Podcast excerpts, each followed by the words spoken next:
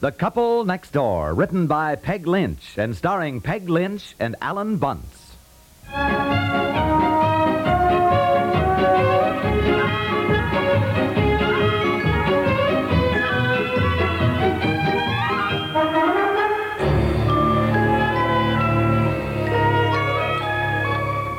Come on, Betsy. Come on. Finish your breakfast or you'll miss the school bus. Here's your toast. Butter it for me, please. All right, dear. Oh, this cold. Will I ever get over it? For Just- Pete's sakes, can't she butter her own ah. toast? She's seven years old. Well, it's late, dear, and I can do it easier. Well, she's got to learn to do things herself. My gosh, there are children younger than she is all over the world that have got to find food before they can even eat. Darling, now just because you're upset. Now, look, it is inconceivable. It is absolutely inconceivable. Well, dear, it's late and the school bus no, will no, come I'm along. not talking about. I mean, with with all the title searches that went on, all the money we have shelled out building this new house, and all the problems we've had now, now, by golly, we should find that half the house is built on somebody else's property. I, I, I, What's I. the matter with Daddy? Darling, please, not in front of her. Well, look, she'll find out sooner or later. Well, there's no sense worrying her. I'll find out what sooner or later.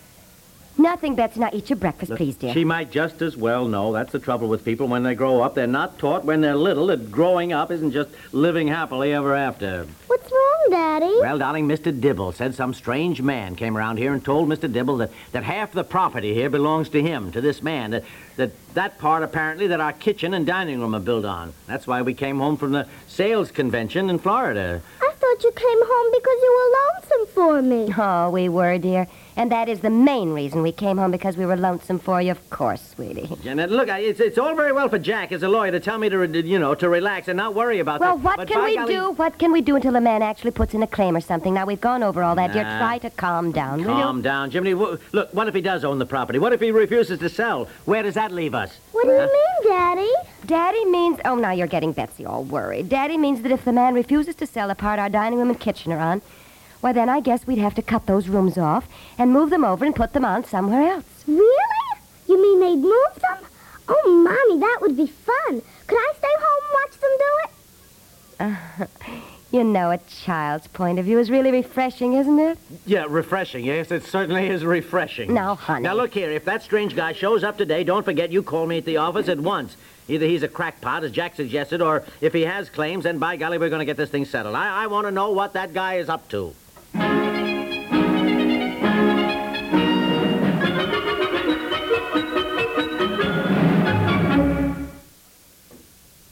A couple of aces make the perfect pair. As you can hear week in and week out, it's Dialer's Choice as CBS Radio presents songs by Rosemary Clooney and Vic Damone. They both visit you regularly on most of these same stations every weekend, and both of them sing the songs you like to hear. Held captive by household chores on Saturday? Well, you can still enjoy the sparkling songs of Rosemary and Vic. Heading for distant places on Sunday? Well, keep your automobile radio tuned to CBS Radio, and this light-hearted twosome will follow you anywhere. If you want your spirits lifted or want to erase those weekday cares, join us on CBS Radio as our road shows starring Rosemary Clooney and Vic Damone come your way all weekend long. Also, every weekend, the devotees of drama can dote on such famous stories as Gunsmoke, Suspense, Indictment, the FBI in Peace and War, and yours truly, Johnny Dollar. So, if gay, light-hearted music is your dish, it's Rosemary Clooney and Vic Damone. Or, for you drama fans, CBS Radio offers a full measure every weekend.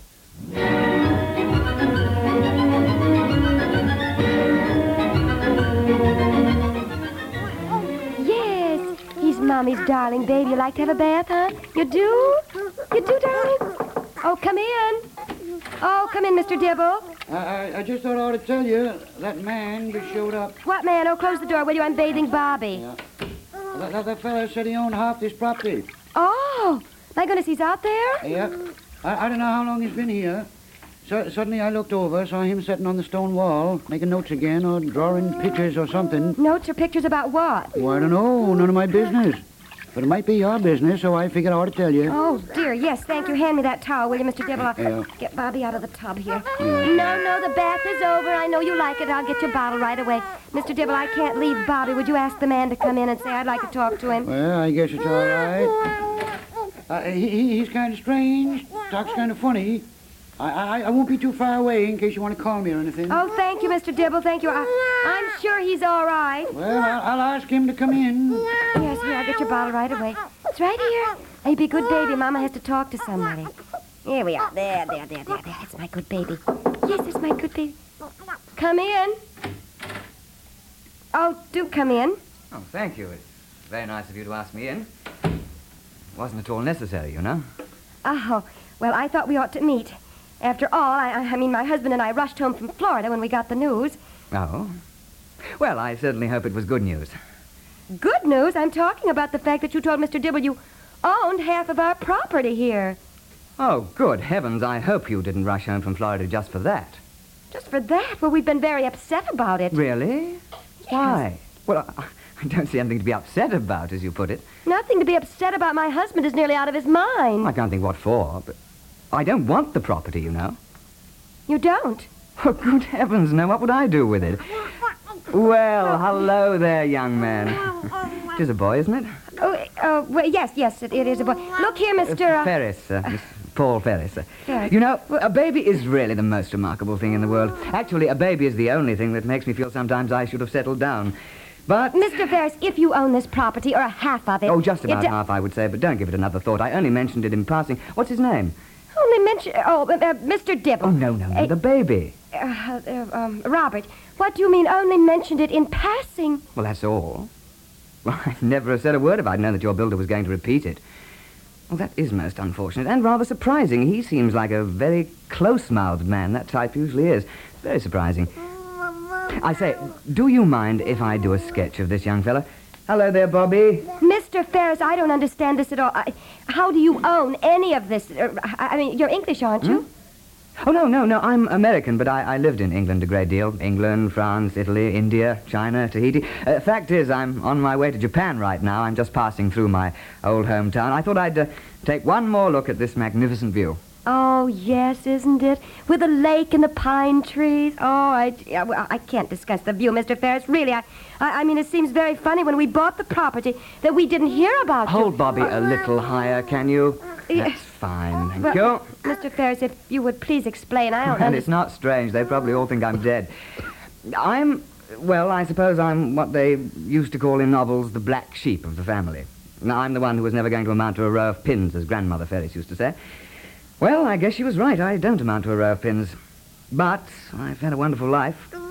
Still have a wonderful life. Oh, I paint a little, sell my paintings. They're not very good, but I make out. What I wanted to do was to see the world, and I still have a lot to see. So don't worry about the property. I don't want it. I won't be back again.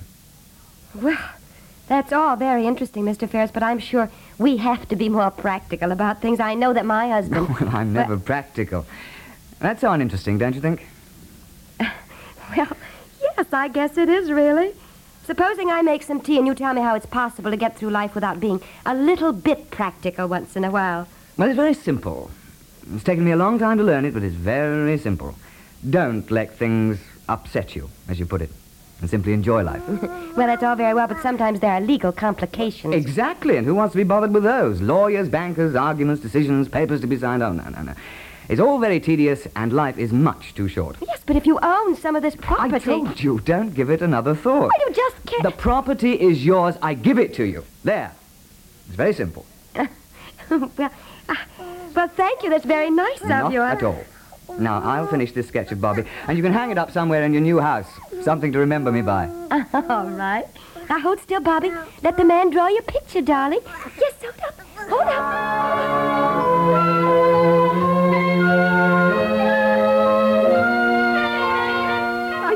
Kidding? That is without doubt the most idiotic story I have ever heard in my life.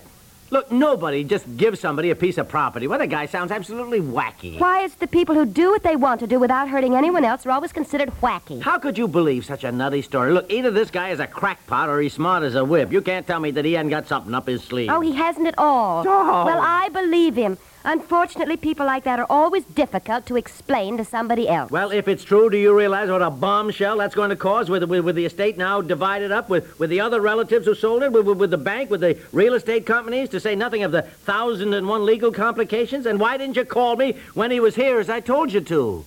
Well, I don't know, dear. He got to talking, and and it didn't seem necessary. I mean, we were having tea, and he was drawing a picture of Bobby, and oh, isn't it good, dear? He said it wasn't very good, but really, I think the picture is And just where is this fascinating, delightful world traveler? He's on his way to Japan. That's what he said. Well, look, nobody, I don't care how impractical he is, can just take off for Japan without packing his suitcase. I take it he's practical enough to have a suitcase. Well, I suppose, but I don't know where he was staying. He just wasn't the kind of person you ask trivial things like that about, dear. Oh. I mean, once he lived in a villa in Florence, Italy, that, that was once lived in by Michelangelo. Oh. Think of it. He told me about the marble floors, beautiful statues, How old was he? ageless, with perfect manners. Call the hotels, track this guy down, call the airport, see if he's made a reservation on that 7 o'clock plane. In the meantime, I'll drive over and get Jack. We need a lawyer. I, I, I, I, how could you be so impractical? It's very simple.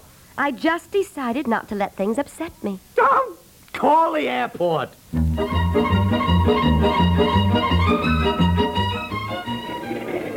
Mr. Ferris, for the love of heaven, will you listen to reason, please? I mean, look, we tracked you down here at the airport, and you heard my lawyer, Jack. Jack, tell him again how impossible No, this- no, this- no, no, no. There's no need to tell me again. I quite understand, and it was very nice of you all to see me off. I'm delighted to meet you, but as you see, the gates are open. My plane is leaving. Jack, will you, for the love of? Mr. Ferris, I believe your claim to the estate is valid, but you just can't walk off like this. It isn't done. Oh, it isn't done. How often have we all not done things because it isn't done, and how much we all miss?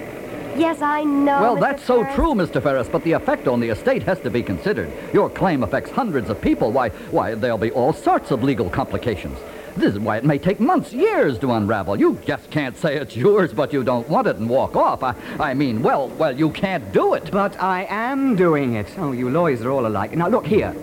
Here's the envelope with my plane ticket. Now, on the back of it, I shall write, To Mr. Robert Piper, I leave any and all interest But no, you, you can't leave it to my son. I mean, Jack, will you tell him? in the Ferris estate, signed Paul Ferris. There you are. Mr. Ferris, I don't even know if that's legal on the back of an envelope. I mean, it isn't even notarized. There you are. I'm off to Japan. There's my plane. They're waiting for me. Adieu, arrivederci, goodbye. And Mrs. Piper, don't forget. I won't. Goodbye. Don't forget what? oh, I don't know. In short, to enjoy life, I guess. Well, I don't know if this envelope is legal or not. I just don't know. Well, don't worry about it, Jack. Don't worry about it. I'm a lawyer. You've got to be practical. Well, maybe we don't always. Now, there's a man you said, dear, who was told he would never amount to a row of pins. Well, come to think of it, who wants to amount to a row of pins, huh?